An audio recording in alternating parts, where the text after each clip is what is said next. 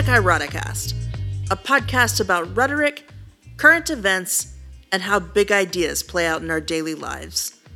I'm your host, Elizabeth Thorpe.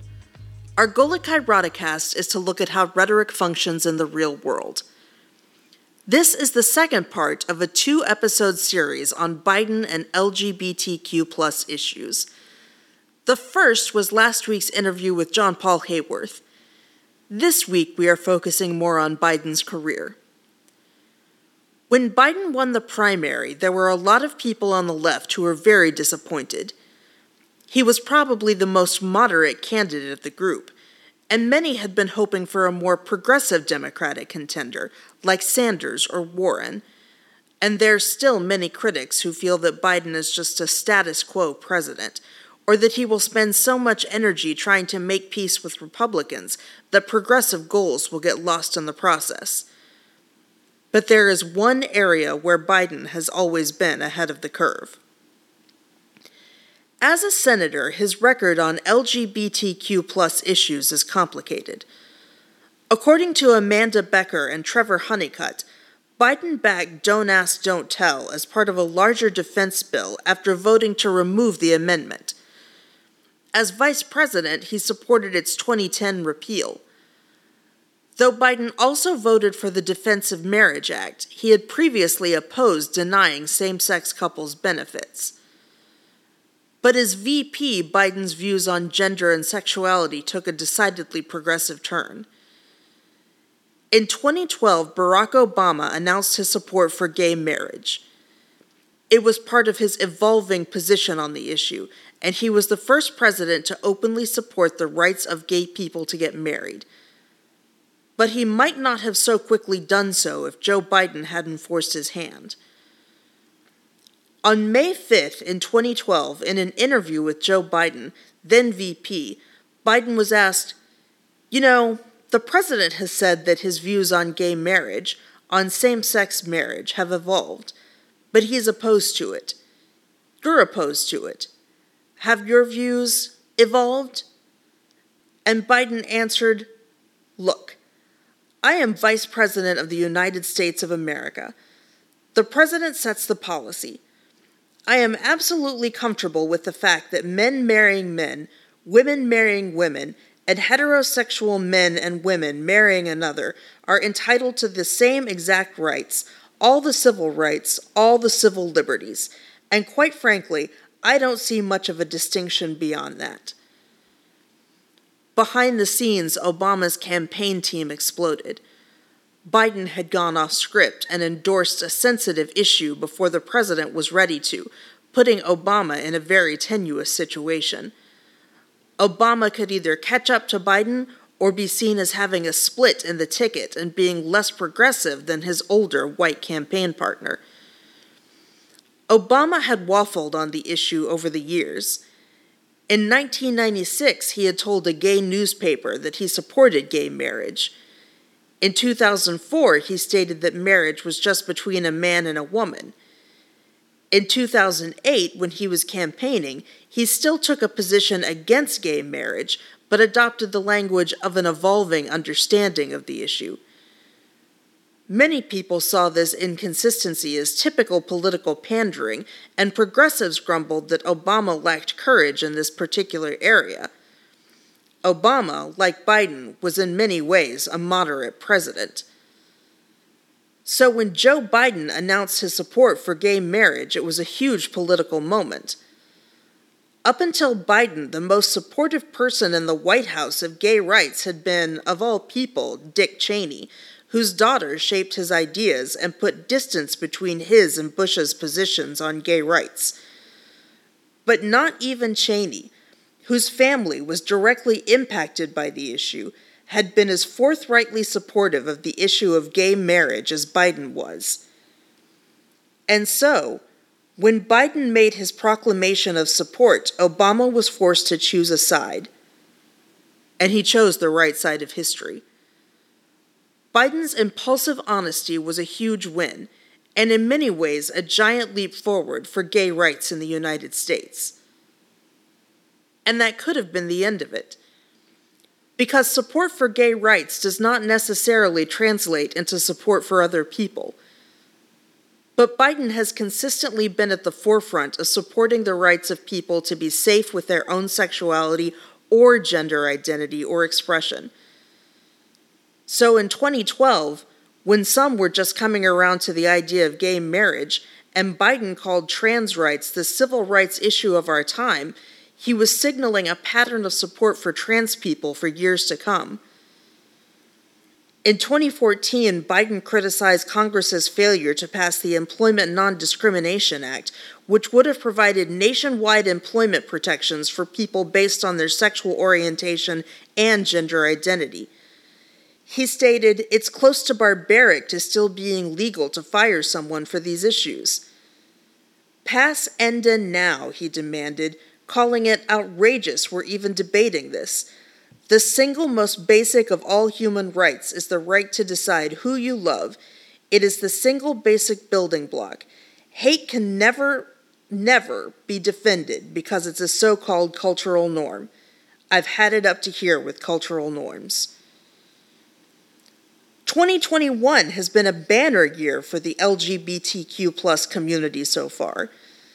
The Biden administration has been working constantly to heighten the position of the LGBTQ plus community since day one.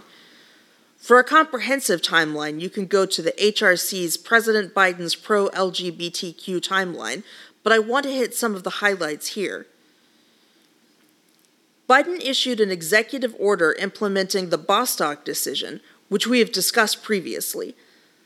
On his first day in office, he affirmed the Supreme Court's decision in Bostock v. Clayton County, which secured workplace protections and applied the holding of the court to laws prohibiting discrimination in housing, education, healthcare, and credit. Soon after, he repealed the ban on transgender military service. Then, in February, Pete Buttigieg was the first openly gay cabinet member confirmed by the Senate. Days after, President Biden issued a memorandum aimed at protecting the rights of LGBTQ plus people worldwide.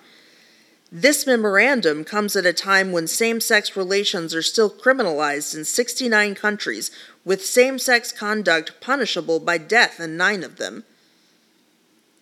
On February 9th, Press Secretary Jen Psaki affirmed that trans rights are human rights.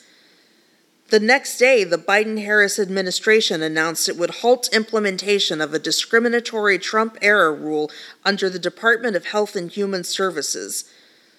The rule would have permitted discrimination against LGBTQ people, religious minorities, and women in programs related to foster care, adoption, HIV and STI prevention, youth homelessness, refugee resettlement, elder care programs, and more. The day after that, the Department of Housing and Urban Development announced it would enforce the Fair Housing Act to prohibit discrimination against LGBTQ people. On February 23rd, the Department of Veteran Affairs expanded support for trans veterans. On March 9th, the Consumer Financial Protection Bureau released an interpretive rule enforcing the Equal Credit Opportunity Act to prohibit discrimination on the basis of sexual orientation and gender identity. The rule will ensure LGBTQ plus people do not face discrimination when accessing financial services such as loans or credit. On March 24th, Rachel Levine became the first openly trans federal official confirmed by the Senate. On April 5th, the Department of Justice issued a memo on Title IX protecting LGBTQ students. On April 22nd, the Department of Housing and Urban Development withdrew a Trump era proposal to gut the Equal Access Rule. The Obama administration's policy ensures non discrimination protections in HUD funded housing and programs based on both sexual orientation and gender identity. It also protects LGBTQ plus families and ensures people seeking emergency housing are housed safely in accordance with their gender identity. On April 23rd, the Biden Harris administration announced plans to nominate two LGBTQ plus officials within the Department of Defense. Shawn Skelly will be nominated for Assistant Secretary of Defense for Readiness and previously made history as the first trans veteran appointed by a U.S. president under President Obama. Brenda Sue Fulton, a lesbian West Point graduate and former Army officer, will be nominated for Assistant Secretary of Defense for Manpower and Reserve Affairs. Then, on April 23rd, the Department of Justice announced in a statement of interest in litigation that under the Eighth Amendment, incarcerated trans people must be housed according to their gender identity and provided gender affirming care. Biden also issued the first presidential proclamation of Trans Day of Visibility. Biden recognized the years of activism and work by transgender and non binary advocates that has led to this historical moment. He acknowledged the struggles of transgender people, such as high rates of violence and homelessness. He mentioned policies of his administration that had already enacted that would protect trans and non binary people and lauded Rachel Levine Biden's acknowledgement of trans issues and the importance of trans rights is singular and unique among American presidents. He is on the cusp of this issue in comparison to other politicians. In Biden's address to Congress on April 28th, Biden said, To all transgender Americans watching at home, especially the young people, you're so brave. I want you to know your president has your back. No president has ever been so openly supportive of transgender people or transgender rights before. Biden's open support of transgender people at this time is incredibly important because of the numerous anti transgender laws that states are trying to pass at this very moment. More than 117 anti transgender laws have been introduced in the current legislative session, mostly affecting minors. These laws are mostly bans on transgender youth participating in sports, bans on youth receiving gender affirming health care, bans on curriculum that deal with gender identity and sexuality, laws that require educators to only refer to students by names and pronouns that correspond to their biological sex, and restricting ID cards for gender nonconforming people.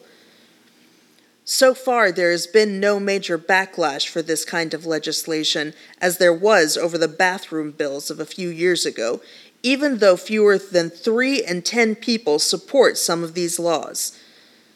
Americans overwhelmingly oppose laws that criminalize treatment for transgender youth. They are more divided on the sports issue. 63% of Americans support the Equality Act, which Biden has promised to sign which would protect people from discrimination based on sexual orientation and gender identity. That support is starkly divided along party and age lines, however. 90% of Democrats support the bill, while just 32% of Republicans say the same. And nearly 8 in 10 adults under the age of 40 support the Equality Act. Less than half of Americans age 75 and older do. The Equality Act is a major piece of legislation that Biden has promised to sign as soon as Congress gets it to him. This is important legislation because, according to the HRC, the patchwork nature of state non discrimination laws and the lack of permanent, comprehensive federal non discrimination laws leaves millions of people subject to uncertainty and potential discrimination that impacts their safety, their families, and their day to day lives. Our nation's civil rights laws protect people on the basis of race, color, national origin, and in most cases, sex, disability, and religion. But federal laws do not explicitly provide non discrimination protection based on sexual orientation or gender identity. The need for these protections is clear. Nearly two thirds of LGBTQ Americans report having experienced discrimination in their personal lives. The Equality Act would amend the 1964 Civil Rights Act to explicitly prevent discrimination based on sexual orientation and gender identity. According to Danielle Kurtzleben, the Civil Rights Act covered discrimination in certain areas, like employment and housing. The Equality Act would expand that to cover federally funded programs as well as public accommodations, a broad category including retail stores and stadiums, for example.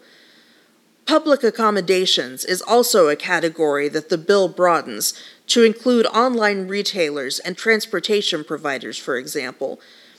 Because of that, many types of discrimination the Civil Rights Act currently prohibits, like racial or religious discrimination, would now also be explicitly covered at those types of establishments.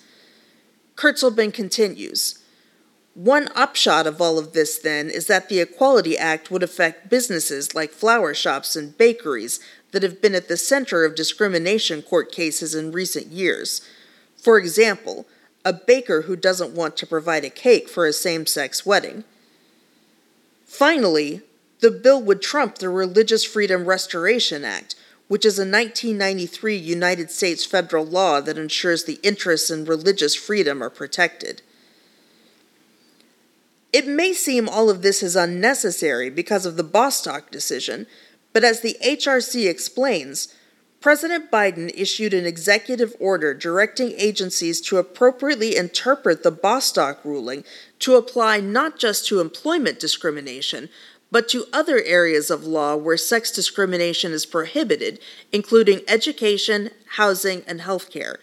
However, a future administration may refuse to interpret the law this way, leaving these protections vulnerable. Congress must codify the Bostock decision by passing the Equality Act to ensure future administrations fully enforce non discrimination laws. Additionally, there are two areas of civil rights law that do not currently prohibit sex discrimination and therefore are not covered by Bostock federally funded programs and public spaces and services. The Equality Act adds sex, sexual orientation, and gender identity to these sections of the Civil Rights Act. The law covering public spaces and services is also sorely outdated, and the Equality Act updates that law to strengthen protections for everyone. For some people, Biden's support of LGBTQ plus rights comes as a surprise because Biden is a devout Catholic and the Roman Catholic Church does not have a good record of supporting the rights of that community. But Biden understands his faith as a deeply personal thing, and it shapes his understanding of how to treat people, but not how to legislate. For example, when asked about abortion in the VP debate against Paul Ryan in 2012, Biden explained My religion defines who I am, and I've been a practicing Catholic my whole life and it has particularly informed my social doctrine. Catholic social doctrine talks about taking care of those who, who can't take care of themselves, people who need help. With regard to with regard to abortion, I accept my church's position on abortion as a what we call a fide doctrine. Life begins at conception. That's the church's judgment. I accept it in my personal life but I refuse to impose it on equally devout Christians and Muslims and Jews, and I just refuse to impose that on others, unlike my friend here, the congressman. I, Biden continued, I do not believe that that we have a right to tell other people that women they they can't control their body. It's a decision between them and their doctor in my view. And the Supreme Court, I'm not going to interfere with that. In Biden's view, the church has taught him to stand up for people who need help. Like many Christians, Biden has come to the conclusion that Christ's compassion extends to all people. Joe Biden has always been ahead of his party when it comes to LGBTQ plus rights. He has led his party in the right direction for years. There are a lot of reasons to criticize Biden. His military spending is out of control. He seems more concerned with making nice with the GOP than making progress sometimes. But in this area, he deserves some credit. The question is will Biden continue to fight for LGBTQ plus rights, or will his desire to make amends with Republicans lead to compromises? So far, he seems to be taking these issues very seriously and leading the charge for change. Might the LGBTQ plus community finally have a friend in the White House? It is possible that this year will be the one that will tell. Thanks for listening to this episode of Kairoticast. We really hope you'll join us again. If you have feedback, we'd love to hear it. If you have questions, we'll try to answer them. If you have issues you'd like us to address, send them our way and we'll do our best to get to that make sure to subscribe or leave a review. Email us at elizabeth at kairoticast.com. That's K A I R O T I C A S T and we look forward to seeing you next week.